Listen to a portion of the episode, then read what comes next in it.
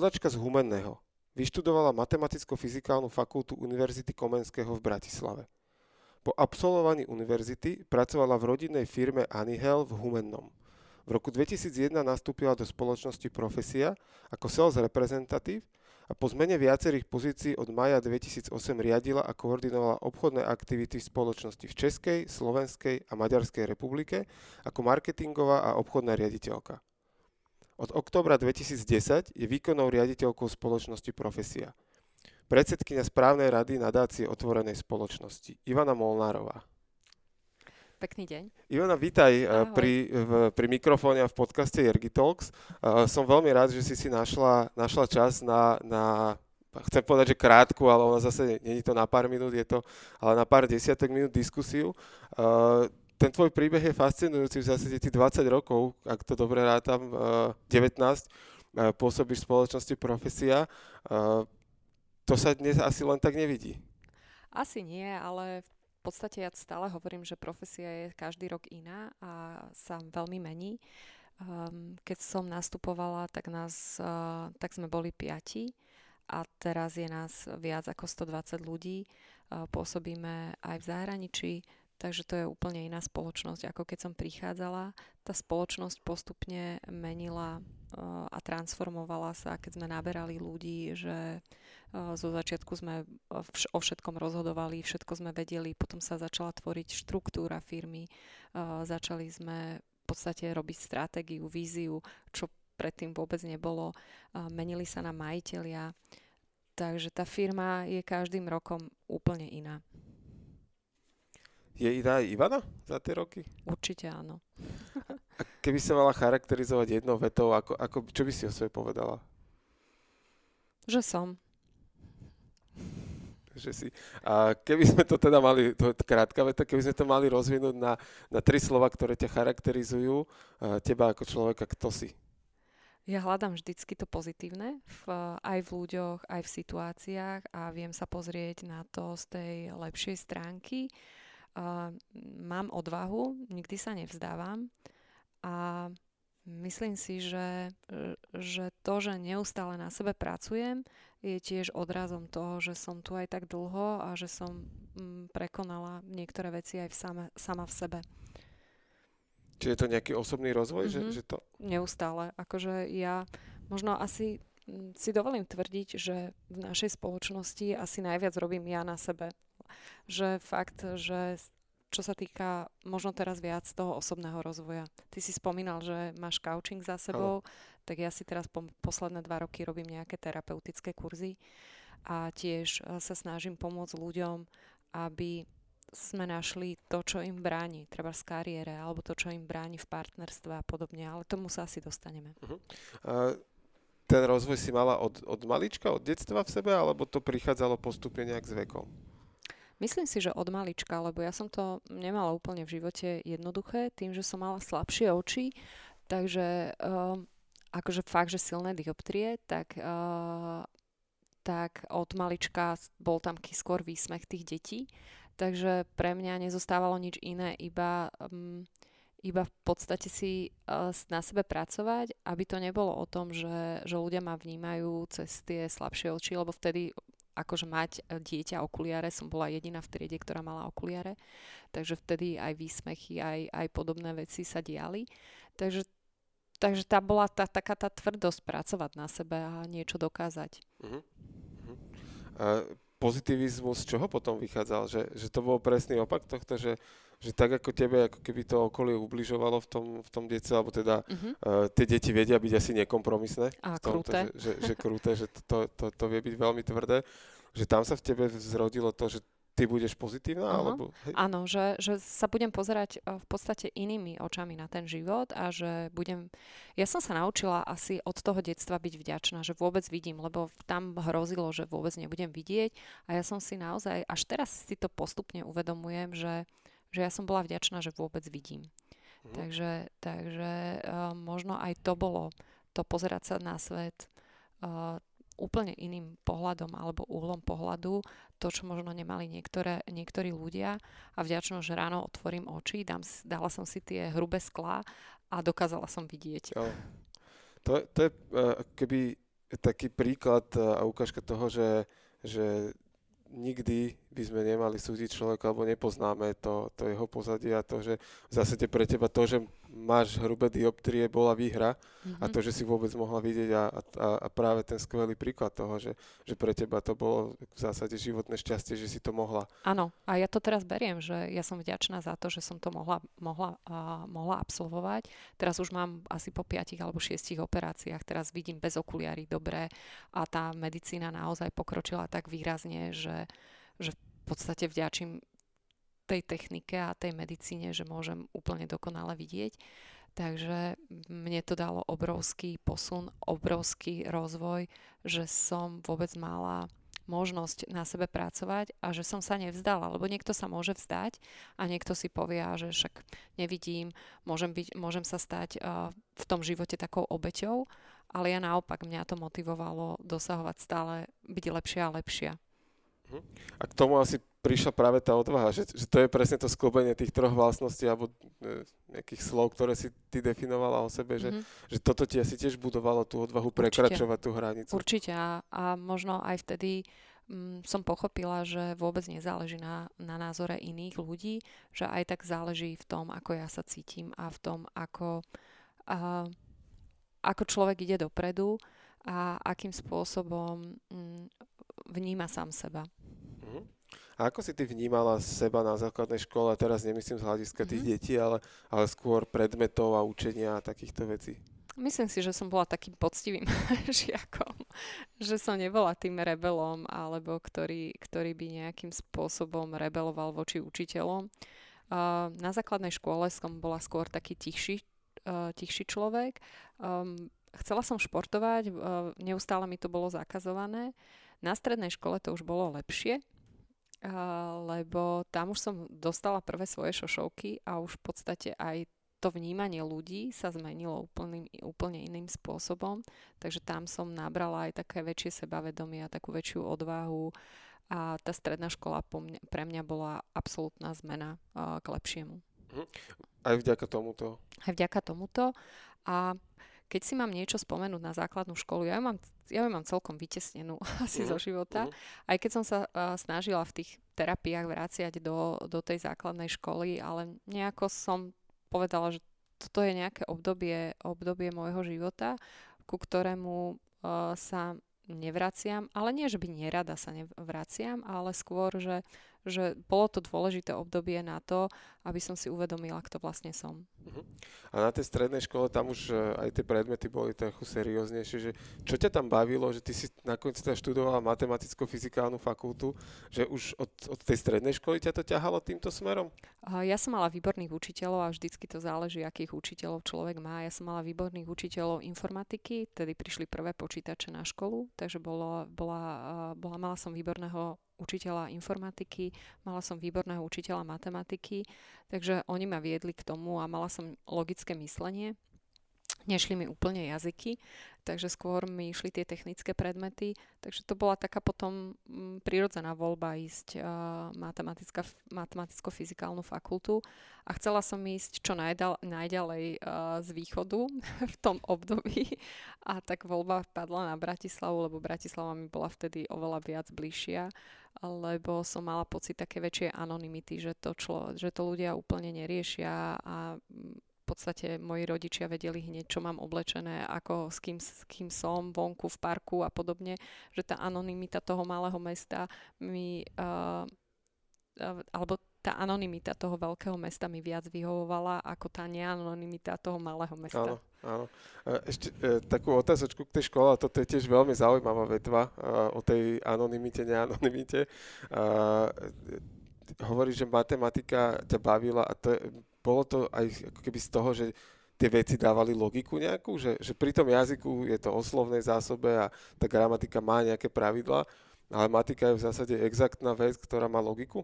Určite áno, ale tam matematika mi pripadala, lebo ja som vždy od malička chcela ísť študovať uh, vesmír a chcela som byť astronautom a fascinovalo ma potom aj na vysokej škole, keď sme študovali um, vôbec Einstein ako taká osobnosť, uh, takisto Einsteinová teória relativity a podobne.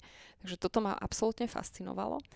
A to bolo také prirodzené vyústenie, že, že tá matematika bola taká, že, že áno, sú tam čísla, ale nedávala, nedávalo sa do toho, do, do toho tie emócie a že to boli, boli práve uh, tie priame veci.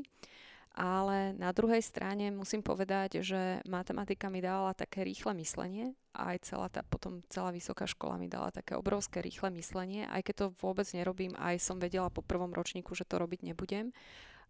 Ale tá rýchla a logická mm, logickosť, ktorú mi dala tá škola a pozrieť sa na veci z rôznych strán, tak si myslím, že to je na nezaplatenie. A využívaš to dneska v praxi Mysl, uh, no tú logiku, pozrieť sa na čísla, pozrieť sa na reporty, pozrieť sa na... My pracujeme v profesii veľa s číslami, s analýzami, takže už uh, tomu rozumiem a nemusím Nemusí mi to niekto do podrobnosti vysvetľovať, ale že pozriem sa na veci a spýtam sa, že keď niečomu nerozumiem.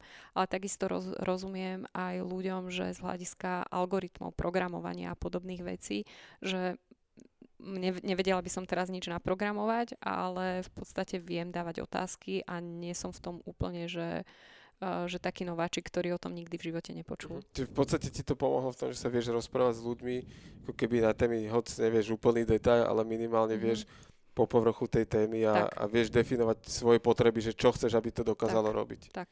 Uh, to je super.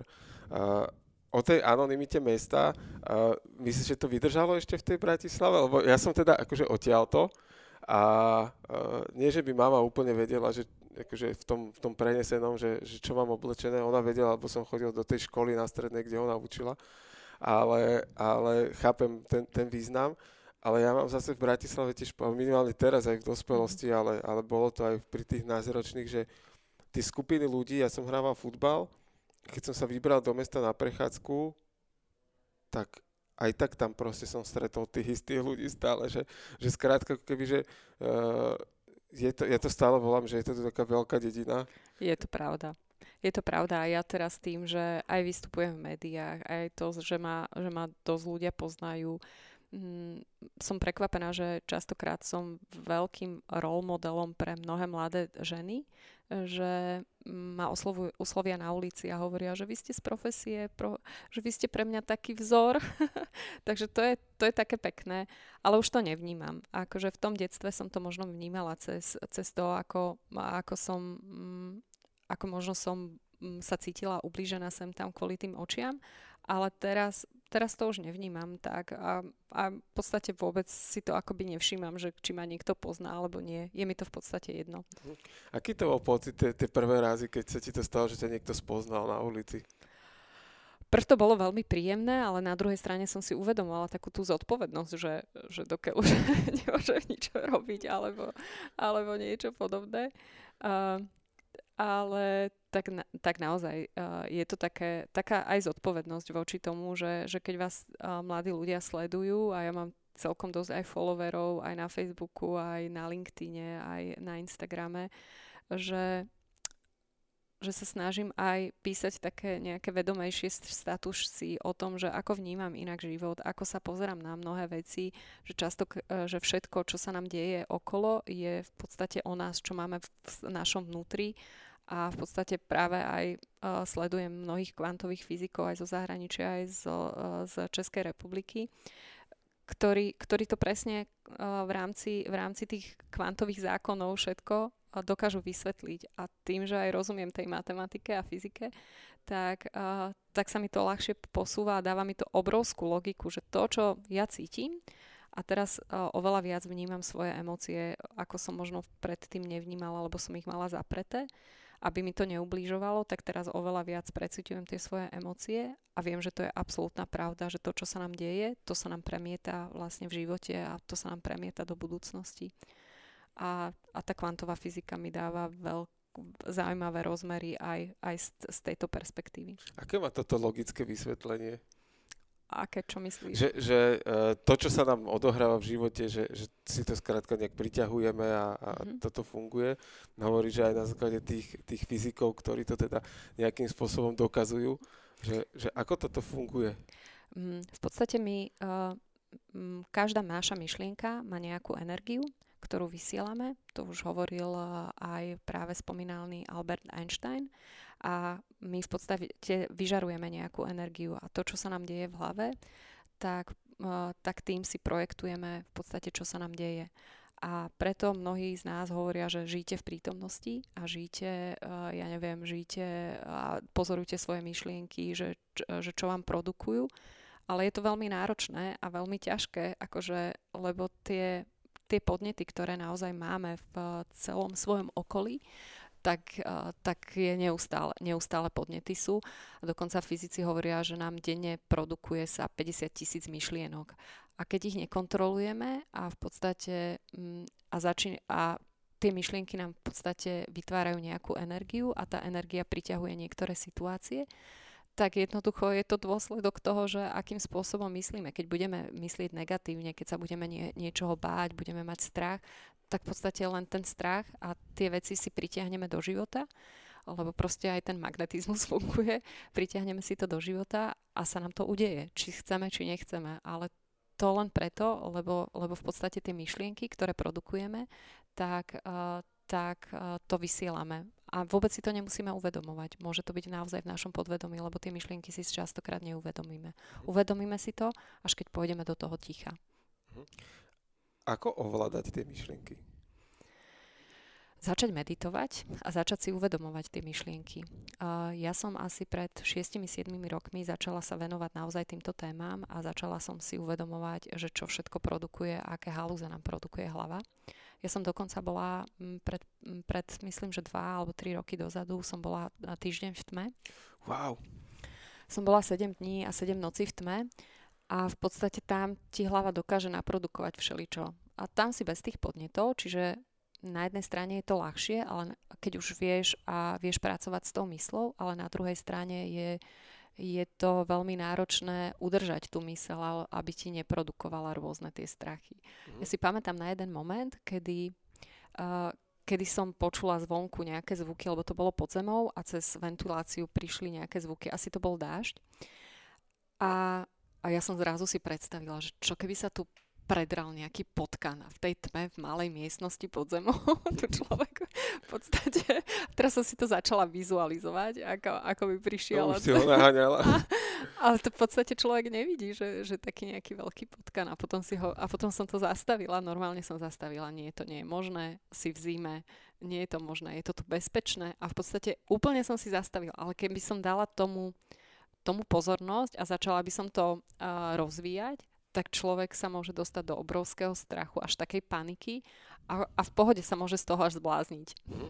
Ako t- pri takýchto veciach asi je to krásny príklad presne toho, že, že ako si projektujeme myšlienky ktoré, a veci, ktoré vlastne vôbec neexistujú.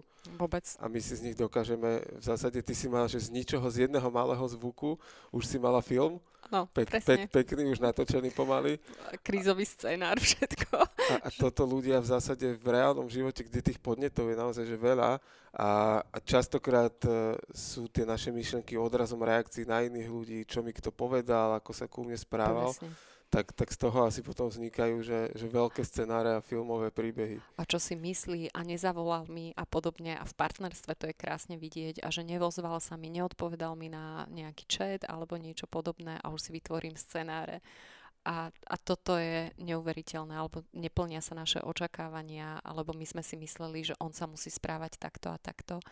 A, a toto je, že naozaj všetky odpovede máme v sebe ale musíme začať pracovať s tou našou myslou, aby sme si vedeli uh, lepšie, uh, lepšie uh, tú prítomnosť akoby uh, robiť tú realitu v tej prítomnosti, ale tou, tou prítomnosťou si vlastne budujeme tú budúcnosť. Uh-huh.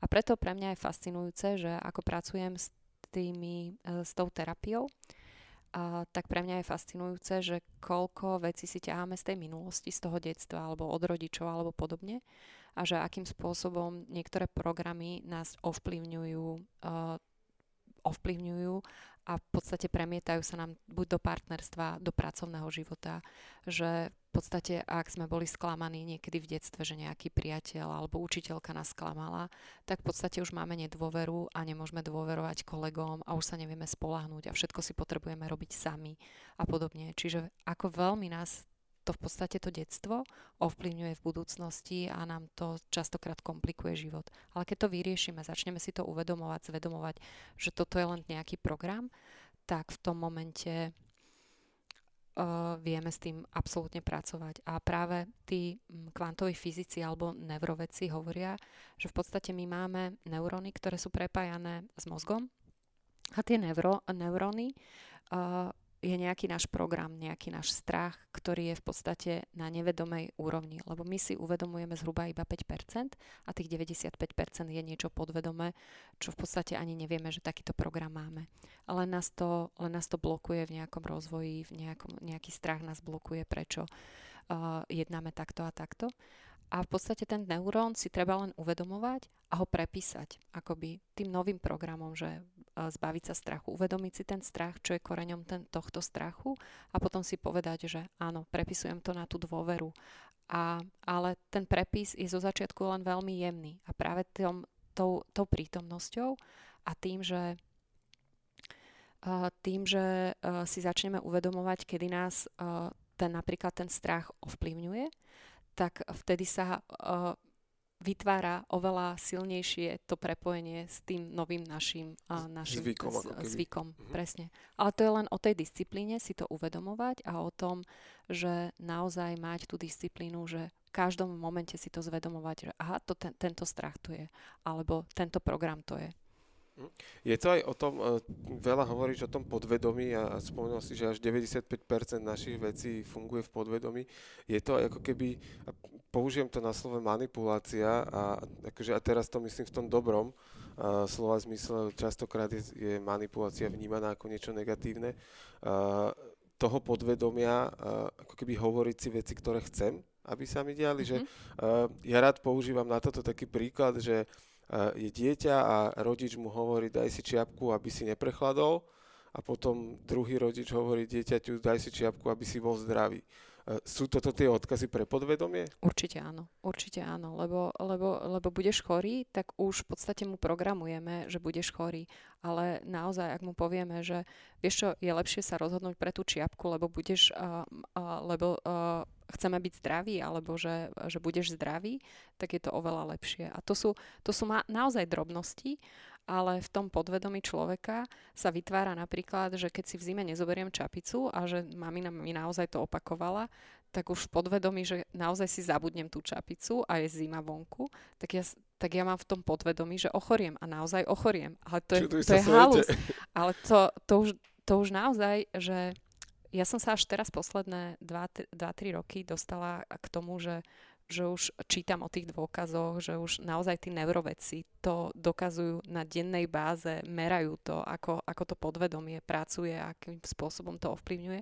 A je to fascinujúce, že, že, že akým spôsobom si to ani neuvedomujeme a programujeme to dieťa.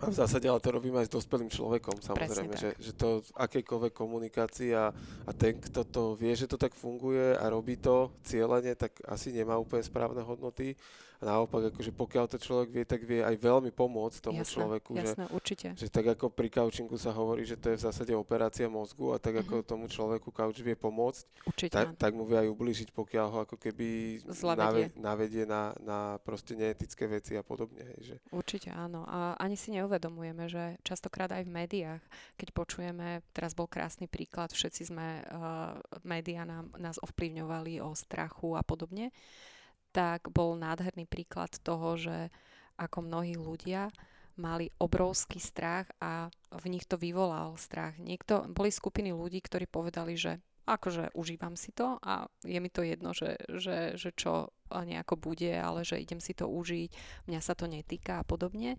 Ale na druhej strane boli ľudia, ktorí boli absolútne paralizovaní a mali panický strach z toho, že ochorejú. A je to zase len o tom, o tom, že ten strach nám znižuje tú našu vibráciu, lebo strach je veľmi nízka vibrácia.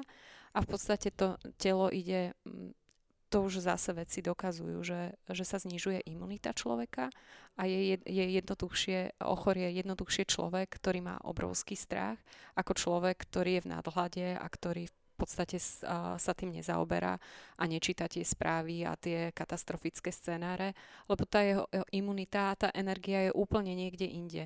A ten vírus vybruje akoby na tej nižšej energie a samozrejme, že ten človek s tým strachom, s tými obavami si pritiahne práve. Uh-huh. Preto, och, preto ľudia, ktorí sú chorí, ktorí, ktorí sú starší, ktorí naozaj tá vibrácia aj tej choroby je oveľa nižšia, tak práve, práve sú najpostihnutejší alebo sú najohrozenejší. Ale to je o tom, že ich celé nastavenie vnútorné je, je vo veľmi nízkej vibrácii. Uh-huh. A takým tým základným predpokladom úspechu toho, ako sa vysporiadať s myšlienkami, je teda to uvedomenie? Že, Uvedomovať si to v každom jednom momente, v každom jednom momente sa sprítomniť. Zo začiatku nám to vôbec nejde. To je ako keď, keď sme trénovali na beh a chceli sme zabehnúť nejaký polmaratón alebo maratón. V podstate zo začiatku uh, sa nám darí bežať možno len 200 metrov, potom postupne za mesiac dokážeme zabehnúť kilometr a postupne, a to je to isté, je aj, uh, je aj tréning toho mozgu, že je to tiež obyčajný sval, ktorý musíme trénovať. Aj tie naše myšlienky musíme trénovať. Čiže je, chce to zase len tú disciplínu, ráno sa zvedomovať, počas dňa si dať budík a na 5 minút si len uvedomovať svoje myšlienky, uvedomovať si svoj dých, uvedomovať si to, kde som, ako sa cítim, že som v tomto tele a len to si uvedomovať a postupne si začneme uh, byť dlhšie a dlhšie v tej, v tej vedomej uh, prítomnosti. Uh-huh ten pobyt v tme, čo ťa k tomu viedol, alebo čo ťa inšpirovalo ísť za tým? Tak ja už som mala tú myšlienku asi 4 roky dozadu, že by som to rada vyskúšala, keď som o tom čítala. A, ale viem, že v tom čase som ešte na to nebola pripravená, ale potom prišiel ten impuls, že, že idem do toho partner išiel so mnou, on bol teda, my sme boli úplne oddelení, nepočuli sme sa, ale vedela som, že je len vedľa, uh-huh. takže to, bola, to bolo príjemná, príjemné vnímanie toho, že, že nie som v tom sama. A, a bola to jedna z najzaujímavejších skúseností pre mňa a, a bola som na seba aj hrdá, že som to zvládla, lebo to není úplne jednoduché, nedá to úplne každý, kto... Mm, mm a treba, treba ísť naozaj s tým do s pokorou, s takým, s takým rešpektom a nie, že idem si niečo dokázať, ale naozaj s, s, tou, s tou hlbokou pokorou. Tam asi skôr ide niečo ako nachádzať, ako mm-hmm. si dokazovať, nie, mm-hmm. že... Mhm. Ale niekto tam ide s, toho, s tým, že, á, že stavia sa a že idem to dokázať a podobne. Okay. To nie je dobrý motiv. To, to, to môže byť zaujímavý dopad potom, mm-hmm. že mhm. to môže mať presne opačný dôsledok opačný, asi, presne. že to, toho človeka zlinčuje, pokiaľ tam s týmto chce. Ako môj, uh, môj uh, očný lekár mi hovoril, že, že ty ideš do tmy, že ja poznám kamaráta, ktorý išiel do tmy a po troch dňoch skončil na psychiatrii. Akože naozaj je dôležité byť na to pripravený aj s tam absolútnou pokorou a vedieť ovládať tú mysel. Lebo v tej tme človek naozaj, keď je sám so sebou, tak tá mysel dokáže katastrofické scenáre vytvoriť. Uh-huh. Pomohlo ti to vyrovnávať sa s minulosťou, alebo si tam ty skôr išla s cieľom uh, prítomnosti a budúcnosti? Skôr som tam išla s tou prítomnosťou a, a, a s tým, že, že naozaj uh, tam človek oveľa ľahšie, keď vie pracovať, uh, dokáže byť prítomný. A chcela som si to vyskúšať. Ale nešla som nejakým cieľom, že, že mám taký a takýto cieľ. Mala som zámer to zvládnuť a byť v tej úplnej prítomnosti.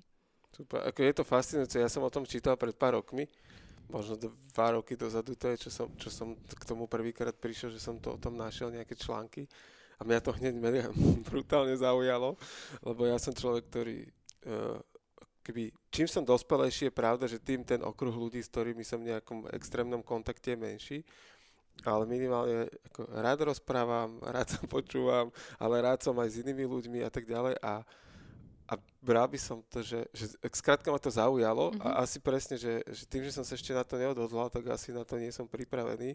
Ako ono to príde. Ako keď, uh, keď to máš v tom podvedomí a, a chceš tam niekedy eh, dojsť, tak ono to príde.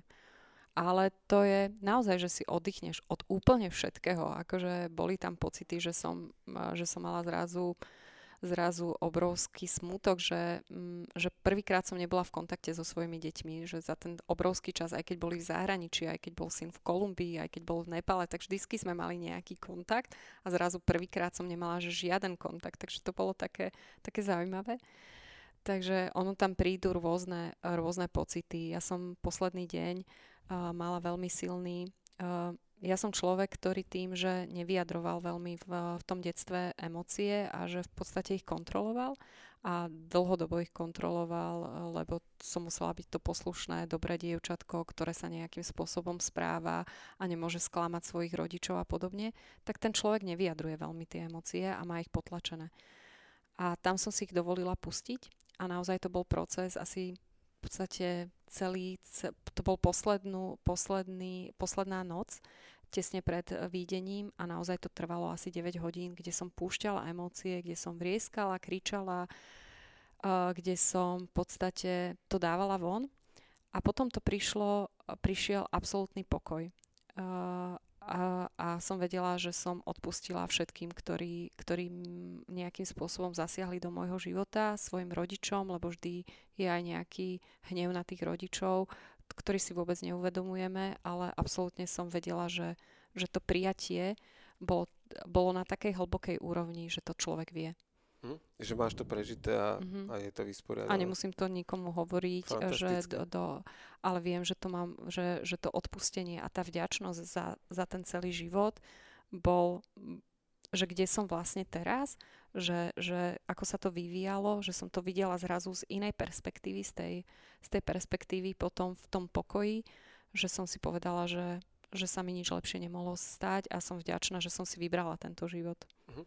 A bolo to tak, že, že toto si si v zásade vysporiadal a mohlo to skončiť, že možno aj preto to prišlo tú poslednú noc, že, že mm-hmm. to odpustenie v zásade celému svetu alebo ako keby sebe samej a, a mhm. vysporiadanie mm-hmm. sa so všetkým a, Určite že, áno. a už to môže skončiť, už môžem ísť naspäť do reálneho sveta. Určite áno, akože tam sa Uh, aj to, že, že som rozmýšľala, a že čo poslednú noc, však môžem spať doma a že či nepôjdem, to Egičko už pokúšalo, že, že už choď preč, lebo sa ide niečo diať a naozaj bolo dôležité, že som, že som ešte bola tú poslednú noc tam a že, že som neodišla odtiaľ to. Že to bolo naozaj jedno z najdôležitejších z toho, z toho pobytu v tme. Fantastické. Skvelé. Uh, možno pre, opäť aj, aj toto je jedna z uh, vecí, ktoré môžu inšpirovať ľudí, ako, sa, ako sa možno posunúť ďalej a, a či už sa vysporiadať s niečím alebo pripraviť sa na ďalší mm-hmm budúci život. Vráťme sa na tú vysokú školu, my sme z nej tak trošku ušli do, do, do nedávna. Eh, čo všetko ti dala tá vysoká škola, okrem teda toho názoru na, na logiku a matematiku a prehľad čísel? Akože ja som hneď prvý ročník, keď som sa stretla s tými fakt, že takými mozg, mozgami zo Slovenska, som zistila, že ha, čo asi tu robím. Ja som bola fakt na odbore kybernetika, že čo tu robím a že asi som tu omylom, ale zase tá moja odvaha a dotiahnuť veci do konca a dokázať, že to dokážem, tak mi to nedalo neskončiť. Takže aj tam som si, tam som si uvedomila, že viem, uh, viem ísť cez svoje limity a cez tie hranice, aj keď som nebola s tým úplne stotožnená. Ale nebolo to, nebolo to také, že moje, že, že to chcem do, dokončiť pre seba. Bolo to možno skôr, aby som nesklamala rodičov. Že, že ten dôvod bol skôr, aby som to dokončila, že, že to dokončím uh, pre nich, lebo strašne potom túžili, aby som mala vysokú školu a podobne. Teraz sa na to pozerám úplne iné, inak. A, um, ale v podstate aj za to som vďačná, že, že som mala tú zodpovednosť to dokončiť. Ale dalo mi to, dalo mi to obrovské možnosti a dalo mi to aj to, že, že som v profesii, lebo chalani, ktorí založili profesiu, tak oni boli eh, spolužiaci o rok vyššie. Oni si ma moc nepamätali, lebo som už eh, vtedy mala dievčenské meno, potom som mala eh, meno ako vydata. Ale bola som z Matvizu. Mm-hmm. a to rozhodlo, že ma oslovili v databáze, keď som si po materskej hľadala prácu. Takže to rozhodlo, že, že som išla že som sa dostala do profesie. Čiže keď sa na to pozriem zase z toho nadhľadu alebo z tej, tej, tej vtáčej perspektívy, tak bolo dôležité, že som to dokončila a že som presne tu, kde som. Zase je to také, akože v tej chvíli, hoci nevieš, že prečo sa to deje, tak na konci dňa, keď sa na to, možno ja neviem, keď to predbehnem, že raz zo smrteľnej postele budeme pozerať, tak zrazu všetky veci budú Zapadnú. mať logiku, absolútnu logiku, že prečo sa tak udiali, ako sa udiali. Presne. A zapadli do seba a zapadá to. Ja sa teraz akože dokážem, akože keď som si robila Gallup testy, že aké sú moje silné stránky a podobne, tak jedna zo silných stránok vedieť sa pozrieť z tej perspektívy a z toho, z toho prepajú, prepajujúceho, to je, volá sa to prepojujúci talent, a vedieť sa pozrieť naozaj z, z toho globálneho, že keď niečo urobíme na Slovensku alebo keď niečo urobím ja konkrétne, tak to môže mať dopady aj v Amerike, aj v Afrike a podobne, takže to je ten talent. Takže ja to teraz vidím z tej perspektívy, že to malo obrovský zmysel, že som to dokončila. A na tú pozíciu, ale ktorú zastávaš, je to akože veľmi cenná vlastnosť, takáto vec. Určite áno. Že tam sa, tam sa to hodí. A pamätáš si ešte tie ďalšie silné stránky, aké ti vyšli? Uh, maximalizujúci, to je v podstate... Na šefa tiež super. na šefa super. Uh, potom je sebaistý, uh-huh. že tiež to človek musí mať tú tú danú nejakú istotu. Učiaci to dokazuje, že sa stále šprtám v rôznych knihách a podobne. Uh, strategicky. Takže to sú také, taký, takých asi 5 hlavných talentov a, a ešte bol taký, že, že naozaj um, idem do hĺbky vzťahov. Uh-huh. Super. No ako toto uh, častokrát tie, ty, ako tým, že to robíš dlho, tak uh, je vysoký predpoklad, že, že budeš mať tie, tie hlavné atribúty samozrejme v, v tých silných vlastnostiach, že, že človek, ktorý by to nemal, tak buď to nevydrží tak dlho, byť tak mm-hmm. úspešný, alebo skrátka, či už by ho to nebavilo, alebo by v tom nebol úspešný, že to, to sú Skôr by ho to ne, možno nemuselo naplňať a by ho to vykoplo z tohto, že, že naozaj to nie je jeho cesta, alebo by sa tým trápil. Ja, ja vnímam, že, že dávam do toho teraz oveľa väčšiu ľahkosť. Uh-huh.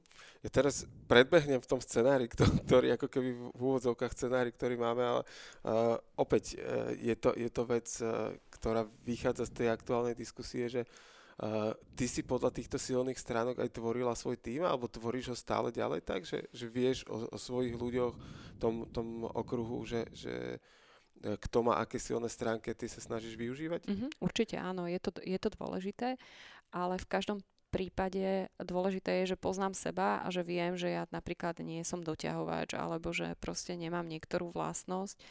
Dokonca mi vyšlo, že, že analytické myslenie mám na, na takých, že, že posledných akože miestach, ale že mám v podstate ten strategický talent, že viem sa pozrieť z tej perspektívy, ale tú analytiku do, do detaila to nerobím.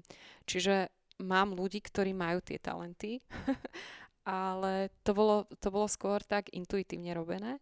Ale teraz to v podstate potvrdili tie Gallup testy, lebo my sme to robili pre riaditeľov škôl, lebo máme akadémiu pre riaditeľov škôl, ktorú profesia vybudovala a robí s nimi a v rámci toho, tým, že som bola jedna z lektoriek, tak sme si to urobili aj my a bolo to len tento rok, takže uh-huh. to bolo také nové pre mňa. Ale potvrdilo to len to, čo som, to, čo som vedela. Takže... Hey, ja som sa e, pred, takto pred rokom, uh, v minulý rok v júni, uh, som tiež si spravil tento test a vyšli mi, ale tiež mi to sadlo v zásade, že, že my sme boli na takom workshope, a, pán mi povedal, že, že a čo robíte? Tak som mu porozprával, že tak to vás musí veľmi baviť, čo robíte. A ešte, ešte ja som tiež, mne vyšlo učiaci a, a sa tak po, pozeral po miestnosti, že, že máte tu šéfa? A tak sa prihlásil môj šéf, že hej, že ja som ja, že furt mu dávajte novú robotu, lebo keď ho to prestane baviť, tak vám ujde. Presne je to tak, no, že človek, že ja by som nemohla vydržať, uh, a teraz si to spätne dávam, jak si to teraz povedal, že by som nemohla vydržať 20 rokov v, poli, uh, v profesii, keď by to nebolo Uh, nebolo mega učiace Áno. a že stále som sa niečo nové učila. Že sa to posúva, že to skrátka nie je stereotyp, že, že potrebuješ mať že, nové veci, nové, nové vzruchy, tak. ako keby v tom. Hej. Ako si sa ty do profesie vôbec dostala z toho matfizu? No ja som, ja som ešte mala babetko na posledný rok na matfize, takže som robila, s, uh, dokončovala školu s uh, mojim synom. Uh, takže to bolo tiež celkom zaujímavé.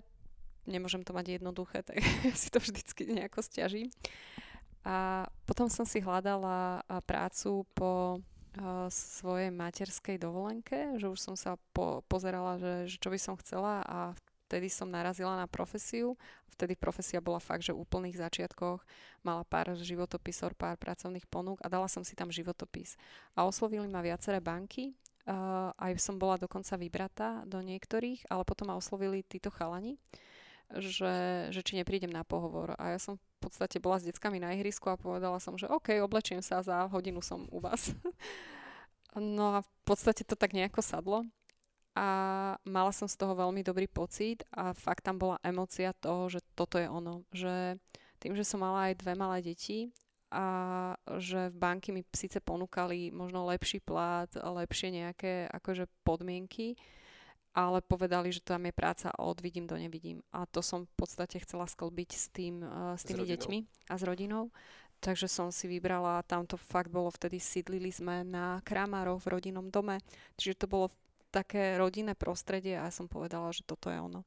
Že, že, mm, že nejdem vymýšľať do žiadnych bank a podobne, že toto je presne moje.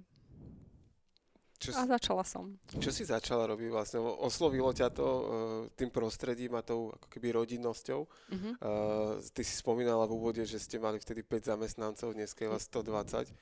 No ja som bola to... prvý obchodník, ktorý začal ponúkať prvé služby a prvé balíčky a začal vôbec zisťovať že, a presviečať tetušky na, vtedy tetušky na HR oddeleniach, že že čo je internet, že čo je Internet Explorer a že kde si musia napísať to www.profesia.sk a že čo im to dá. A boli mnohí klienti, s ktorými sa teraz smejeme, že, že oni povedali, ja len v hospodárskych novinách. a že ja v podstate internet to vôbec nie. Jasne, však marketéri sa hádali v stratégiách. No, presne. Biznismeni v hospodárkach. V hospodárskych novinách. V trende, v profite, v trende, asi profite, nie? No. A akože tak to bola zaujímavá doba, doba že, že naozaj ich presviečať, že internet je niečo nové, že niečo cool a že tam nájdu ľudí. A postupne sme sa tešili fakt, že z každého jedného klienta, ktorý nám prišiel zaplatiť, vtedy sme ešte mali niektoré služby zadarmo, takže poďte to vyskúšať zadarmo, keď vám to bude dávať nejaký zmysel, tak potom nastavíme nejaké veci. Takže to bolo, to bolo akože krásne obdobie, lebo fakt internet na Slovensku viac menej ešte, ešte bol v plienkach. Ja si pamätám, že Volkswagen kvôli nám zaviedol internet na personálne oddelenie. tak aj o to ste sa pričinili. takže, takže to boli také, také zaujímavé, že, že keď sme presvedčili prvé banky, že budú mať logo na, na úvodnej stránke a odtedy to majú 20 rokov, takže, takže to boli také, také, také milé a mnohí ľudia naozaj, s mnohými ľudí, ľuďmi sa poznáme 19 rokov a stali sa z nás blízki priatelia, lebo, lebo ten biznis zrazu bol o tom, že, že sme to nastavovali spoločne v ich firmách a podobne. Ako sa vám to darilo rozvíjať z toho úvodu, že hovorí, že ste museli zase naozaj že, a že vysvetľovať to, že ako, čo, čo dneska sú v zásade úplne štandardné veci, že, že bez internetu a bez webovej stránky a inzerátu sa dnes nepohneš. Že áno, ako môžeš nájsť človeka tak, že ho poznáš alebo máš mm-hmm. s ním nejakú skúsenosť a tak, ale to akože je veľmi malé percento ľudí, hej, že to, to sa bavíme naozaj o jednotkách percent možno dokonca promile. Kedy tak takto... vtedy aj penetrácia internetu bola veľmi nízka. V domácnostiach temer nikto nemal internet. Skôr bol internet na pracoviskách, takže to Internetové bolo... kaviarne boli. Internetové kaviarne boli. V starej no. tržnici bola jedna napríklad. No, takže akože bola to, bola to krásna doba z toho, že my sme naozaj mohli tvoriť na zelenej lúke, čo ten, uh, čo ten jobboard alebo čo ten portál bude a že, že aké služby chceme dodávať a v podstate všetko nové, čo sme si vymysleli, čo sme komunikovali s tými klientmi, tak bolo úžasné tvoriť. Takže ja som akože fakt, že šťastná, že, že som bola na tom úvode, že keď to rozprávam niekedy na tých úvodných kolečkách pre nových zamestnancov, tak oni už sú v podstate vo veku mojich detí a už tomu vôbec nerozumejú, že takéto niečo ešte bolo. Takže to, to bolo fakt, že krásne. Mhm. Ako si skladala ten tým uh, z úvodu, že, keď, keďže hovoríš, že si bola uh, prvý obchodník, tak potom postupne ste vytvárali nejaké obchodné oddelenie? Potom postupne sa vytváralo, ja som sa učila riadiť, v podstate všetci sme sa tu učili riadiť, nikto nemal skúsenosti s nejakým riadením, nastavovanie benefitov a podobne, to vôbec neexistovalo. Takže aj chyby sme urobili množstvo chýb, uh, prepustili sme ľuďmi, nevedeli sme im nastavovať ciele, učili sme sa na vlastných chybách, takže, uh, takže to bolo vždy, vždy za, zaujímavá. Ja som vtedy nebola ochotná možno až tak veľmi počúvať a že som si robila to nejako tvrdohlavo po, po svojom a to bolo tiež, že čím som mala odvahu možno niektoré veci robiť, ale bolo to tvrdšie, oveľa tvrdšie, ako to je teraz. Uh-huh. Čiže si ako keby zmekla uh-huh, postupom Určite, času? Hej? určite. A čím to je spôsobené? To prácom na sebe, že, že už človek nepotrebuje dokazovať celému svetu, že to dá, ale že, že naozaj si vyčistí tie mnohé programy z toho detstva, kedy bol zraňovaný a kedy v podstate potreboval dokázať, dokázať celému svetu, že má miesto na, na Zemi. a na základe toho, keď si to spracuje a povie, že nikomu nič nemusí dokazovať, že je tu, je tu sám pre seba, že je dokonalý taký, aký je, tak prestane dokazovať, prestane byť tá veľká snaha a zrazu to ide a plinie to takou, takou ľahkosťou. Je z teba tým pádom tímovejší človek? Určite áno a určite viac eh, viem nacítiť, uh, veľmi rýchlo nacítim ľudí, že čo je ich problém, že aké sú tam programy a, a, a dokážem im pomôcť, ak sú, ak, ak sú ochotní pracovať na sebe, ale nie úplne všetci sú ochotní pracovať na sebe, lebo ono to boli ísť do seba, do tých bolestí a, a spracovať si tie niektoré témy. Ako to robíš, že ich vieš načítať tých ľudí? Mm, podľa toho, čo hovoria, podľa toho, uh, ako sa správajú, zavriem oči a v podstate vidím ten obraz. Uh-huh. Čiže, čiže ty to vidíš, že máš uh-huh. to cez, cez obrazov ako keby vnímanie toho. Uh-huh. Tej, že, mi príde, pre... že mi príde tá informácia, že čo tam je najväčší problém. Uh-huh. A používaš ako keby túto stratégiu tej, toho obrazu aj pri tvorbe napríklad stratégií a nejakých uh, plánov? No teraz e, práve pracujeme na novej, novej, novej štruktúre firmy. Pracujeme na tom, že že ako nastaviť tie veci. Aj eh, sme, sme robili také brainstormingy, ktoré som viedla, že ako si nastaviť, že ako sa poučiť z toho, čo bolo teraz eh, za tie 3-4 mesiace, že ako sme sa cítili a teraz robím aj viac s tými emóciami, aj keď mnohým ľuďom sa do toho moc nechce, takže robím aj s emóciami, ako sme sa cítili v tom prv, tých prvých dvoch, troch týždňoch, kedy to naozaj sme nevedeli, čo bude. Uh, ten biznis nám padal úplne, že proste sme mali prepad 76%. Ako, to, ako sme sa cítili, keď už sme to nastavili, ako keď sme sa mali vrátiť naspäť do oficov, alebo už sa to začalo uvoľňovať. Potom sme si urobili normálne svodku, že, že čo sme urobili dobre, čo sme urobili zle, aké boli naše ohrozenia, aké sú príležitosti. Vydefinovali sme si, že ako chceme nastaviť tú firmu, že chceme prísť vlastne do firmy, ktorá je trošku iná a, a využiť tie veci, ktoré, ktoré možno sme si vyskúšali v rámci, v rámci toho covidu Uh, takže to je krásna robota a tam využívam veľa, uh, veľa tých emócií tým, že vediem zároveň aj tie naše brainstormingy a zároveň vediem tie štrukturované nejaké veci. Uh, takže um, už sme mali asi 5-6 takých celodenných meetingov. Budeme pokračovať uh, za dva týždne dvoma pracovnými dňami, kde si ideme nastavovať novú stratégiu na 2021. Uh-huh. Takže ako určite mi to dáva takú, že aj keď niektoré veci sa kritizujú a veľmi niekedy som si to brala osobne a teraz sa ma to netýka, lebo každý to môže vidieť z toho svojho pohľadu, toho, toho čo on potrebuje, aké má on talenty, aké má on slabé stránky. A už to neberiem osobne, že naozaj, ak niekto potrebuje detálnejšiu stratégiu, potrebuje krok od kroka, pre mňa to je, pre mňa to nič nehovorí a proste potrebujem nejaký, nejaký smer. A a v podstate viem, kde, ale sú ľudia, ktorí potrebujú naozaj oveľa detailnejšie veci. Ja uh, trošku odbočím na chvíľočku, mám uh, veľ, takú veľmi silnú skúsenosť presne s týmto, že uh, ja som raz mal nadriadeného a mne presne vyhovuje skôr tento štýl, ktorý, ktorý keby ty máš a uh, v zásade, že dneska chcem ísť do Tatier tak sa vydám na cestu a ideme do Tatier a keď sadnem do auta, zistím, koľko mám v nádrži, podľa toho cestou natankujem a podľa toho, aká je dopravná situácia, idem cez Donovali alebo cez Čertovicu. A alebo cez Žilinu, že, kdekoľvek. A, tak, a, a skrátka, že idem do Tatier, viem, že tam chcem ísť a som flexibilný v tom.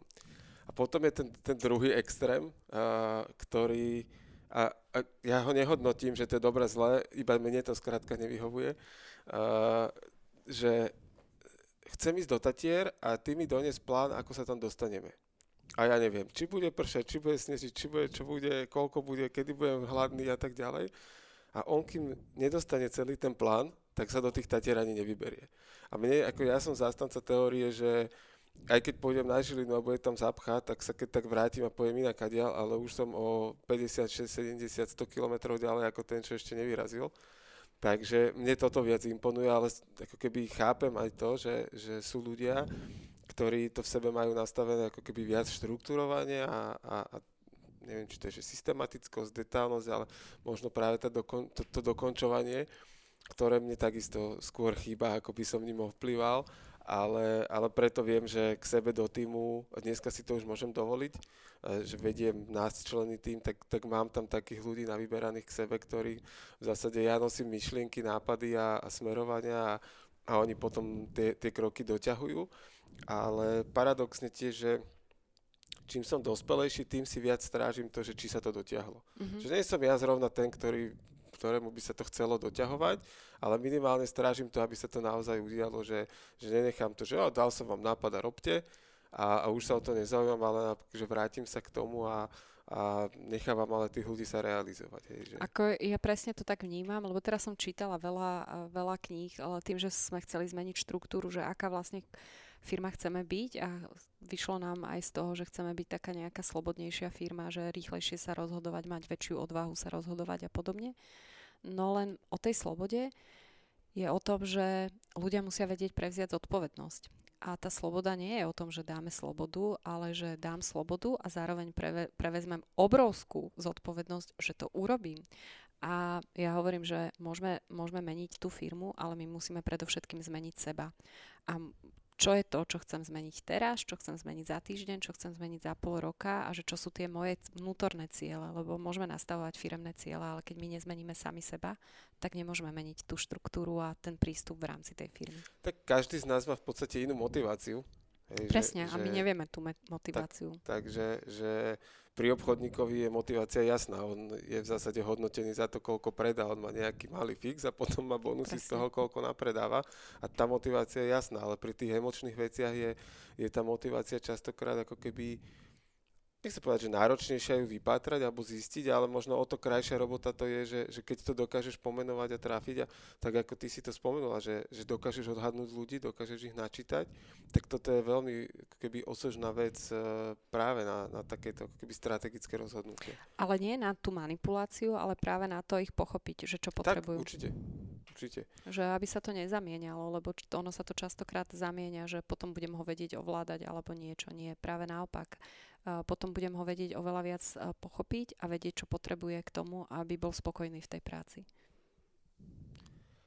Ako náročný segment je, je ten váš, ten HR? Náročný z hľadiska toho, že naozaj sme ovplyvnení to,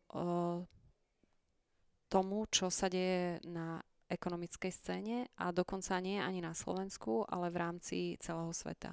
Lebo tým, že Slovensko je otvorená ekonomika, tak sme veľmi závislí na tom, že ako celý európsky trh funguje, že či sa európskemu trhu darí, aká je spotreba na tom trhu a v tom sme neuveriteľne zraniteľní.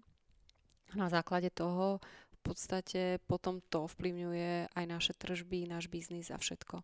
Čiže z hľadiska tohto, že keď sa darí ekonomike, darí sa aj nám a darí sa všetk- všetkým, ale zase na druhej strane narážame na kvalitu školstva, že častokrát nám klienti nie že nadávajú, ale sú nespokojní s tým, že aká kvalita uchádzačov chodí, ale to je celková kvalita našich škôl. Že aké, sú, aké je celé, celé školstvo, ako je nastavené, že v podstate diplom je, je, je akože mať, ale že aká kvalita toho diplomu, tak to, to vidíme je silno teraz. aktuálna téma toto. Silno aktuálna téma, presne. A keď e, v podstate sa ozvú klienti, že nechcú absolventov e, z niektorých vysokých škôl, tak sa ohradia, že či to není diskriminácia. No nie je. V podstate chcú si vyberať z tých kvalitnejších škôl mnohí ľudia nám odchádzajú do zahraničia, z ktorého sa nevraciajú, lebo tam sú oveľa kvalitnejšie školy a na tej, na tej uh, vysokej škole nie je konkurencia, lebo tí najšikovnejší nám odídu do zahraničia, už len do Čiech nám odchádzajú a keď sa rozprávate s uh, nejakými šéfmi uh, fakult alebo alebo vysokých škôl v Čechách, tak oni sú absolútne vďační za Slovákov, lebo tam prídu naozaj tí najšikovnejší a tým pádom vytvárajú konkurenčne schopnejšie prostredie a bez nich by možno tá konkurencia v Čechách nebola taká veľká. Že oni ešte motivujú aj tých domácich študentov. Vlastne. Presne aby boli lepší, aby v podstate bolo tam také konkurenčnejšie prostredie a majú si potom z čoho aj vyberať, že oni robia tvrdé príjimačky a vyberú, vyberú si tých najlepších, kdežto naše vysoké školy častokrát nerobia tie príjimačky a zoberú všetkých, aj ktorí tam nepatria, lebo v podstate financovanie škôl je od počtu žiakov. Tak to, to začína už na stredných školách v podstate tento systém financovania, že že už to není o kvalite, akože uh, v našej ére, alebo ešte možno pred nami uh, boli akože vychytené nejaké gymnázia v Bratislave, čo bolo naozaj, že extrémne prestížne sa tam dostať a, a neviem, či to bola na Greslingovej, Vazovová mm. a Juraja Hronca a, a kadejaké takéto Tomášikova tiež mm. svojho času. Dneska to asi ani neexistuje, že, že takéto... Mm, ale že, stále sú, akože sú, akože sú, sú, dobré školy. sú dobré školy a sú dobré gymnázia, kde sú tvrdé príjimačky lebo predsa tých stredoškolákov je viac. Ale na tých vysokých školách, keď nám odíde veľká časť e, študentov stredoškolákov do zahraničia, tak tá konkurencia je menšia. A ďalšia vec je, že demografická krivka, že nám oveľa menej detí sa rodí, ako to bolo v tých 70 80 rokov, že v podstate tá pôrodnosť je podstatne nižšia a aj, aj to je dôsledok toho, že máme menej detí, ktoré študujú na vysokých školách aj na stredných školách. Pričom tých škôl je viacej vysokých, mm-hmm. ako ich bolo v minulosti a tak. preto tá úroveň je slabšia. Uh, vy ste v podstate líder na trhu toho, toho segmentu, čo pracujete. Uh, aká veľká zodpovednosť je to byť lídrom? Um, No hlavne... Alebo vnímate to tak vôbec? Určite áno. Je to, je to obrovská zodpovednosť. My robíme aj veľa CSR aktivít a máme tu človeka, ktorý sa stará o našu uh, spoločenskú zodpovednosť a nie je to iba, že na papieri, ale naozaj uh, chceme pomáhať uh, komunite trhu práce aj ľuďom, ktorí sú slabší, či už ľudia so zdravotne postihnutým. Máme program pre nich, kde ich pomáha umiestňovať do firmy. Ako samozrejme teraz ten COVID to stiažil, ale má, máme krásny program, kde sa nám podarilo umiestňovať nejakých autistov s dávnovým syndromom, prepájať školy s uh, firmami, ktorí uh, školy, kde študujú deti s nejakým zdravotným handicapom. Takže, takže toto, toto bolo veľmi silné. A ale aj zodpovednosť za to, že nepustíme každý inzerát na, na stránku, že niektoré ja neviem, erotické MLM inzeráty, alebo keď sa nám uchádzači ozvú, že tá firma nie je, nie je fér, že neplatia mzdy alebo podobne, tak my stiahneme tie inzeráty. Uh, nevždy sa to dá hneď na začiatku odchytiť, lebo všetko vyzerá v poriadku aj z hľadiska obchodného registra, aj z hľadiska platenia aj podobne, ale keď sa uzvú uchádzači, tak vždy sa tým prípadom zaoberáme, vždy skúmame, že či je to pravda. Keď sa ozvú viacerí uchádzači, tak už vieme, že tam je problém a zastavíme tú inzerciu. Mhm. Aj napriek tomu, že máme z toho peniaze. Jasné, jasné, že nie je to ten jediný akože element, ktorý vy zvažujete, mm-hmm. sú mhm. tie peniaze Ale musí, musí byť dôveryhodnosť. Ale ako keby to... hodnota, kvalita a presne dôveryhodnosť tým, že ste líder, aj nastavujete, predpokladám, trendy v tom, že, že čo sa tu deje a ja vnímam tú vašu značku, že uh, ste, poviem to, že inovatívni a prinášate ako keby, či už aj v tom profile uh, firiem, to, že ako, ako môžu inzerovať u vás firmy, aké rôzne mm-hmm. uh, typologické profily tam tie firmy môžu mať a tak, že, že podľa čoho ten ten uchádzač si o tej firme vie načítavať, ale aj rôzne iné veci typu konferencie, uh, typu Profesia Days, možno tomu sa môžeme trošku povenovať a teraz máte e, asi najnovšiu vec je ten videopohovor? Áno, máme, máme videopohovor, teraz robíme kompletne na novej technológii profil uchádzača Takisto sme zmenili možnosť, ako zverejňovať skily na jednej strane, že to, čo uchádzači majú, aby sme zistili, ktoré skily sú najdôležitejšie a na druhej strane, aké skily potrebujú firmy, aby sme možno vedeli dať podklad aj ministerstvu školstva, ministerstvu hospodárstva, že aké typy v podstate vzdelávania by, uh, by sa mali vytvárať. Takže toto, na tomto teraz pracujeme. Video pohovory je niečo, čo sme zaviedli v podstate a čo, na čo sme hrdí, lebo v podstate sa to naprogramovalo za 5 dní, keď začal COVID, aby prebiehali pohovory, ktoré prebiehať ešte mali, alebo aby vyberali ľudí do tej prvej línie či už do obchodov alebo do zdravotných zariadení alebo podobne. Takže stále boli ľudia, ktorí boli dôležití a tie, video, a tie pohovory museli prebiehať, len nemohli prebiehať osobne. Potom sme spustili tzv. covid.profesia.sk, kde Uh, každý týždeň aktualizujeme informácie z trhu práce, že ako sa vyvíja ten trh práce, koľko v ktorom segmente je pracovných ponúk, kde je aký pokles oproti minulému roku. Čiže aj novinári, experti si majú možnosť pozrieť, že ako sa ten trh vyvíja. Hneď sme spustili webináre, lebo tá legislatíva sa tak rýchlo menila a ľudia nevedeli, že na čo majú nárok, firmy na čo majú nárok. Takže to boli také, také rýchle veci, ktoré sa robili. Takisto sa spustil tzv. HR Pulse, kde sme sa pýtali a vydávali pravidelné reporty o tom, že čo riešia personalisti, aby sa vedeli vzájomne inšpirovať. Čiže to boli Vedeli sme, že nepredáme niektoré veci, že to boli všetko bezplatné veci, ale, ale bolo dôležité, aby firmy mali tie nástroje, mali tie informácie, aby mali možnosť sa rozhodovať. Hej.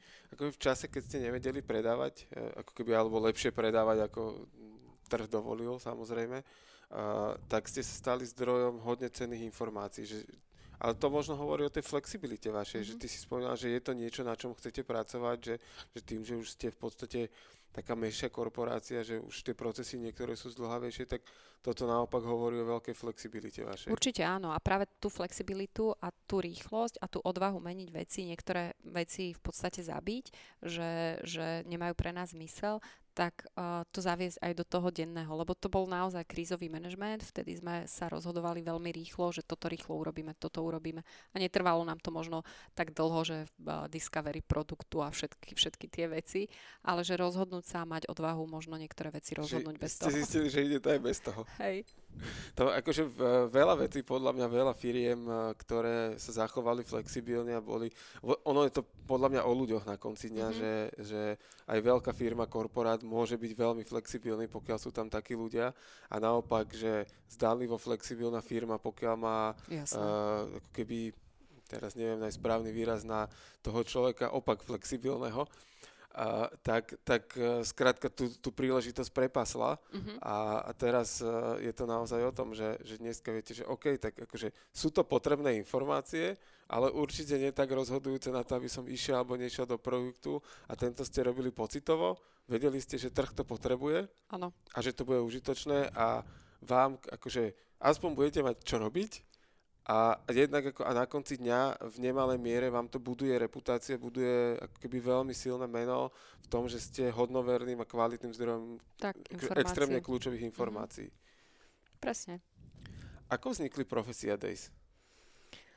Mm, vznikli pred 11 rokmi a hovorím, že to bolo také moje bábetko, že sme chceli ísť do spolupráce s nejakým partnerom a chceli sme robiť niečo unikátne. Ten partner na konci z toho odstúpil a my sme povedali, že ideme to urobiť sami.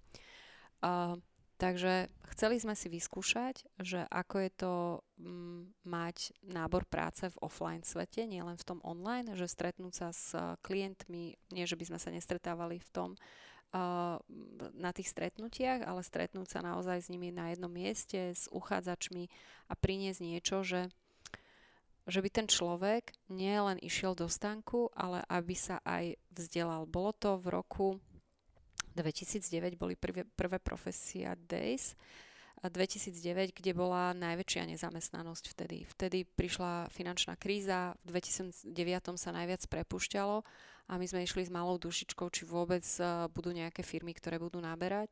Vtedy sme to robili v NTCčku a vtedy prišlo obrovské množstvo ľudí, ktorí sa ani nedostali dovnútra, lebo všetky uličky boli zápchaté a že proste masa ľudí. A vtedy sme dali kompletne prednášky, testovanie, že a ma, našou víziou bolo, aby každý človek, aj keď si nenájde prácu, lebo to nevieme zabezpečiť pre to, takéto množstvo ľudí, ale aby si odniesol nejakú informáciu, že ho to niekam posunie kariérne. Takže to bol náš cieľ, potom sme išli do Incheby, lebo nič iné tu nie je, iný priestor tu není, bohužiaľ. A, mm, a v podstate tam sme to začali rozvíjať, že sme pozývali zaujímavé osobnosti, ktoré rozprávali o svojom živote. Bol tam Andrej Kiska, ktorý ešte bol za dobrého aniela, ktorý práve ohlasoval prezidentskú kampaň. Čiže mali sme tam rôzne typy osobností. Potom bol ako prezident na Profesia Days. Čiže tá obrovská, tá maličká akcia, kde bolo 50 klientov, sa rozrástla na to, že tam bolo viac ako 200 klientov. Uh, každoročne nás navštíví uh, veľtrh nejakých 15 tisíc ľudí. My sme to tento rok tesne stihli, že ten následujúci týždeň mm uh, už uh, zatvorili uh, všetky podujatia, takže sme to stihli fakt, že LTT. Čiže to ste mali prvý marcový týždeň? Uh, áno.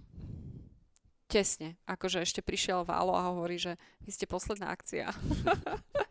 Matúš, že vy ste posledná akcia, že fakt ešte sme sa rozhodovali v, v tom danom týždni, že či to urobíme, či to neurobíme, či to má zmysel, či to nemá zmysel. Niektorí klienti nám tesne predtým odriekli, že Global ich nepustí na takéto mm-hmm. akcie. Takže to, bolo, takže to bolo náročné sa aj rozhodovať, že či áno alebo nie. No a v podstate ďalšie akcie sme zastavili. Uh, ideme robiť Prahu uh, v novembri, takže uvidíme, lebo Praha a Letňany pustili každý jeden event už od augusta, že, sa, že sú tam nasekané všetky, všetky eventy, oni to majú oveľa, oveľa voľnejšie, nenosia sa už rúška a podobné veci, takže to majú voľnejšie. No a my teraz tvoríme stratégiu, čo s tým ďalej. Lebo o sme robili prieskum aj v Čechách, aj na Slovensku, že či nejaké virtuálne podujatie by mali záujem. O tie virtuálne není až taký záujem, lebo oni práve tá pridaná hodnota je budovanie brandu a uh, byť viditeľný na tom podujatí a rozprávať sa s tým človekom face to face. Uh-huh. Čiže, čiže uvidíme, ako to celé dopadne, akú stratégiu zvolíme. Jasné. Uh, ty v rámci ty si spomínala, že tam máte aj prednášky a uh, ty si viacero z nich máš ich aj uvedené uh, v rámci svojho profilu a, a, a mňa zaujalo, že jedna z nich, že prečo je dôležité zachovať si ľudský prístup v dobe technológií. Tak, lebo veľa sa hovorí o tom, že, uh, že automatizácia, robotizácia nám zoberie, zoberie prácu a ja som si naštudovala množstvo uh, hlavne zahraničných informácií, že, že čo vlastne tá automatizácia a robotizácia, akú prácu zoberie, keďže to je naša téma a bude sa to týkať Slovenska. Slovensko je vyhodnotená ako jedna z najhoršie pripravených krajín na automatizáciu a robotizáciu. Takže, uh, takže to bolo... A keď som to začala študovať, tak to boli presne tie veci, ktoré sa učím a ktoré, s, s ktorými pracujem, že tá kreativita, tá ľahkosť, tá tá práca v týme, to, že mať kritické myslenie, to vedieť sa pozrieť na veci z nadhľadu, z nejakých viacerých perspektív, to, že bude dôležitý leadership, že nie len to, že, že niečo nariadím, ale práve ten leadership v tom, v tom naozaj tom líderstve, že ako, ako budovať aj odbory na Slovensku s tou pridanou hodnotou, že tú ľudskosť, empatiu a podobné veci nám žiaden robot nenahradí, tak o tom bola aj tá prednáška, že, že naozaj tie soft skills sú častokrát dôležitejšie ako hard skills. A to potvrdzujú, potvrdzujú aj naše dáta, že pred desiatimi rokmi, keď v pracovných ponukách sa objavil soft skills, tak to bola jeden, jeden soft skills uh, z tých desiatich a teraz je to naopak, že je tam iba angličtina, maximálne nemčina, ale všetko ostatné je, ako pristupujem v práci, ako sa dokážem učiť nové veci, ako viem na sebe pracovať, či mám kritické myslenie, či mám logické, analytické myslenie, ako viem spájať tie informácie. A toto sú všetko veci, ktoré sa objavujú v inzerátoch a vôbec sa tam neobjavuje, že či viem Excel, PowerPoint alebo niečo podobné, ale že či chcem vôbec sa učiť. Hej. A to je taká dôležitá vlastnosť. Jednak už je to v podstate automatické, že už to ľudia vedia a tie firmy na to, na to pozerajú, že tak keď to nevie, tak sa to naučí, ale pre mňa je, že či sa vôbec chce učiť. Tak. A to sa objavuje v či už stredoškolských pracovných pozíciách alebo vysokoškolských pracovných pozíciách pre vysokoškolákov a to je neuveriteľné, ako sa ten trh uh, v podstate behom pár rokov zmenil, že, že naozaj vedia asi aj personalisti, aká je kvalita vysokých škôl na Slovensku a že tých ľudí doučia to, to hard skills, ale je dôležitá tá osobnosť a tá osobnosť bude vždy dôležitá, ako človek na sebe pracuje, ako vie uh, pracovať uh, s emóciami, ako vie pracovať v týme, ako vie načítavať druhých ľudí. A to sú všetko veci, ktoré my v škole bohužiaľ neučíme. Áno. Tak, toto je inak, e, teraz rovno mi to na dve veci nahralo, ale spomeniem Tomáša Brngala, s ktorým bol jeden z prvých podcastov Jergy Talks, ktorý presne hovoril o tom. On je súčasťou, alebo teda líder týmu virtuálnej anatómie, kde, kde v podstate vytvorili nejakú virtuálny anatomický atlas a hovorili sme spolu o budúcnosti týchto technológií. A on presne hovorí, že oni budú pomáhať lekárom, že to nikdy nenahradí lekára, ale bude to tá technológia pomáhať lekárovi k tomu, ako byť lepším chirurgom, operátorom a zároveň mu dáva priestor na to, aby on mohol stále komunikovať s tým pacientom lepšie, kvalitnejšie, to sú tie soft skills, ktoré zase naviazujúc na, na iný podcast, ktorý bol s uh, mojim otcom, chirurgom, on hovoril, že oni v škole nemali to, ako sa rozprávať s pacientom, hej, ako mu vysvetľovať eh, jeho ochorenie, ako to vysvetľovať jeho príbuzným a tak ďalej, že, že to sú presne veci, ktoré v tých školách chýbajú a, a potom sa darmo čudujeme, že ten lekár mi to povedal jak hovado v podstate, hej, keď to poviem veľmi prehnane, že on bohužiaľ sa to nemal kde naučiť, ako mi to má hovoriť. Presne, a to bude dôležitejšie, lebo takisto uh, povolania budúcnosti, akože tým, že starne populácia, starne obyvateľstvo, tak bude tu v podstate potrebovať či už zdravotný personál, či už uh, lekárov, takisto množstvo učiteľov, vzdelávanie, kaučov, lebo tie možno vplyvom práve tých technológií, tak my odchádzame sami od seba a, a častokrát sa hovorí a mnohé zahraničné literatúry to hovoria, že budú potrební psychiatri, psychológovia, ktorí budú pomáhať ľuďom vráciať sa sám k sebe, lebo naozaj my sme za posledné, posledných, ja si dovolím po, povedať, možno tých 20 rokov úplne sa odrezali od seba. To je možno aj ten tvoj príklad toho, ako to dosiahnuť je, môže byť inšpiráciou toho, že zastaviť sa, nehovorím, že každý má ísť na týždeň do tmy teraz, ale akože zastaviť sa, uvedomiť sa a vnímať tie svoje myšlienky, v podstate sa oblúkom vrácame na, na ten úvod nášho rozhovoru. Že? Určite áno, lebo, lebo naozaj my sa vyhovárame, že vláda za to môže, že tento šéf za to môže, že tento človek za to môže, že partner za to môže, že deti sú také. Ale všetko je odrazom toho, čo máme vnútri. A zase sa dostávame k tej kvantovej fyzike, k tomu všetkému, že, že, že naozaj to, ako my sme, ako máme spracované veci, ako sa správame, ako máme naše myšlienky, tak si vytvárame budúcnosť. Ja dokonca hovorím, že my si, mm, a stretávam sa s mnohými klientmi, lebo robím aj terapie, aj s partnerom, a venujeme sa klientom a hlavne, hlavne soboty, nedele venujeme tomu, že, že robíme tie terapie, lebo každý má svoju prácu a vidíme, že mnohé choroby sú toho, že my častokrát vzdáme náš svoj život, alebo je ľahšie si pritiahnuť chorobu, lebo vtedy dostávame pozornosť od rodiny, vtedy dostávame pozornosť od koho. Ale tá choroba je len čistý dôsledok nášho vnútorného stavu, nič iné. Takže... To je fantastická kniha, som čítal dva týždne dozadu som to prečítal, uh, Musela som zomrieť, no. sa volá tá kniha, to je ako presne, tam je to na 200 stranách, to, čo ty si povedala v jednej vete, v dvoch.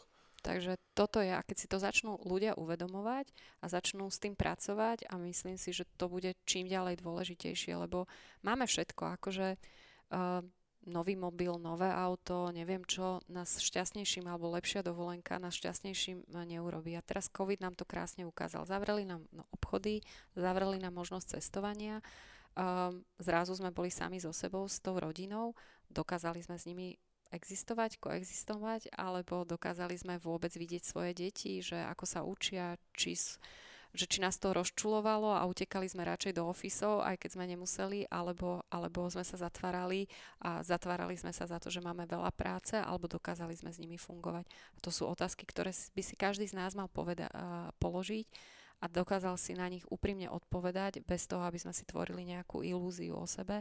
A keď bude človek sám sebe úprimný, tak tie odpovede nájde. Mhm. Perfektné. A teraz, teraz to bude taký tvrdý skok, skok lebo opäť sme sklzli do, do takej veľmi osobnej a keby uh, nechcem to, filozofickej debaty, ale také akože uh, o tom taký návod, ako by sme mohli fungovať. A mňa predsa len ešte zaujíma, že ako sa vyvinulo HR na Slovensku za to obdobie, ktoré ty sa v tom hýbeš tých, tých 19 rokov. Tak ja si myslím, že obrovsky sa vyvinulo. Že už len to, že že už sa nezverejňujú pracovné ponuky len, len v novinách, ale že naozaj sa využívajú nástroje, že HR branding nezačína len tým, ako zverejním ten inzerát, ale firmy si začínajú uvedomovať, že je to súbor všetkého.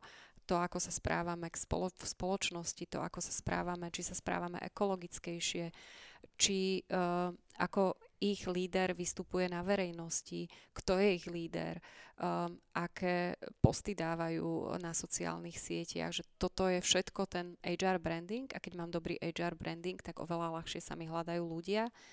A že to nie je len o tom, že uh, kontrolovať a nastavovať mzdy a podobne, ale je to o tom ľudskom faktori, faktore, o tej empatii ako nastaviť celé prostredie, celú firemnú kultúru, aké sú hodnoty vo firmách a na to sa dáva obrovský dôraz, ako prilákať, lebo mm, tých firiem je veľa, dobrých produktov môže byť veľa, ale keď je zlá firemná kultúra, to sme sa rozprávali pred našim rozhovorom, ak je zlá firemná kultúra, ak nie sú dobre nastavené hodnoty, ktoré nie sú v súlade so mnou, tak ja tam dlhodobo nevydržím. Ale ak ja mám uh, v súlade s tými mojimi talentami, s tými mojimi hodnotami, ktoré ja mám vnútorne, tak viem byť absolútne lojálny človek. A to je možno aj odpoveď, prečo som v profesii dlho, lebo my sa dokážeme my dokážeme naše hodnoty, naozaj nie sú len na papieri, ale ich máme hlboko v DNA. To ukázala teraz aj tá kríza, že naši zamestnanci sú fakt, že lojálni, vedia nás podporiť, podržať,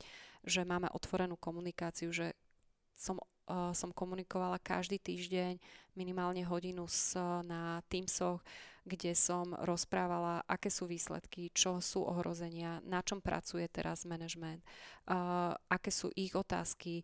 Dávali sme im pravidelne dotazníky, ako sa cítia, mali možnosť sa vyjadriť a podobne, že tam sa ukážu naozaj tie hodnoty, ako, ako sú nastavené vo firme a že či tá, či tú firmu podržia tie hodnoty. Či sú pravdivé hlavne, že, či že sú v čase krízy asi sa rozhodujú o tých hodnotách. A takisto my sme zo začiatku uh, veľmi pomáhali tým, že sa venujeme tej oblasti zdravotne znevýhodnených rôznym dielňam, že sme im dávali materiál, zháňali materiál, potom sme im zháňali odbyt, keď šili rúška a podobne. Čiže tam sa ukázalo, že jedna firma, jedna časť firmy pomáhala v rámci dobrovoľníctva, druhá časť firmy sa venovala tým novým projektom, ktoré sme chceli a ďalšia, firma, a ďalšia časť firmy sa venovala aj tomu, že čo potrebujú zamestnanci, že sa, ja neviem, kvások by sa roznášal medzi, medzi ľudí, potom sa rúška, že keď niekto nemal rúška alebo potreboval nejaké veci pomôcť, tak, tak sa mu, alebo deti sa strážili, že keď potreboval niekto pracovať, takže starší keď mal niekto staršie deti, tak postražil mladšie decka a podobne. Takže ono naozaj sa tam ukáže tá súdržnosť tej firmy. A to nie je, a, a v tom si myslím, že to je tá zmena, že predtým to bolo také socialistické, že máš prácu, o ne sa nezaujímal. A teraz je oveľa dôležitejšie to, kde pracujem, ako pracujem, ten well-being a, a to, aké sú hodnoty, ako sa správam k životnému prostrediu. Ako ako tie hard skills. Asi to aj v tých firmách pre, prechádza. Mm. Je, do Mám tých... pocit, že sa tak, s takým potešením o tom hovorí, že ako ste to dokázali prekonať, ako ste dokázali si pomáhať navzájom. Určite áno, lebo, lebo len to potvrdilo to, že, že naozaj, lebo keď je človek niekde 20 rokov, tak už zvážuje, že či už nie je brzdou uh, pre, to, pre tú firmu, že či má ešte zostať v tej firme, či nemá ísť niečo iné skúsiť. Akoby toto mi potvrdilo, že, že som na správnom mieste, že, mám, že som tam, kde som a že, že tie hodnoty, ktoré mám v sebe, že sú odrazom tých hodnot, ktoré sú vo firme. A naopak, že tí ľudia sú tu, lebo majú tie hodnoty a mm. sme sa pritiahli vzájomne. A že si máte ešte čo odovzdávať navzájom. Stíhaš tie relaxovať popri tomto všetkom? Hovoríme o, o celkom vyťaženom pracovnom týždni, ty si spomínala aj teda víkendový program, kde, kde máte tie terapie. Či stíhaš a ako? Je mi je mi teraz tak, akože mrzí ma, že, že posledný pol rok až rok neúplne cvičím a že som prestala tak intenzívnejšie behať, ako som behávala a stále sa do toho dokopávam a viem, že to je, aké to je ťažké, že keď človek prestane, ako sa tie do začiatky, toho... tie začiatky. Takže toto je také, že, že k tomu by som sa chcela veľmi vrátiť a verím tomu, že, že už sa dokopem. Teraz mám výhovorky komáre a Výhovorky vždy budú. Hej, hej, potom hej. bude jeseň, potom bude zima. To je jasné.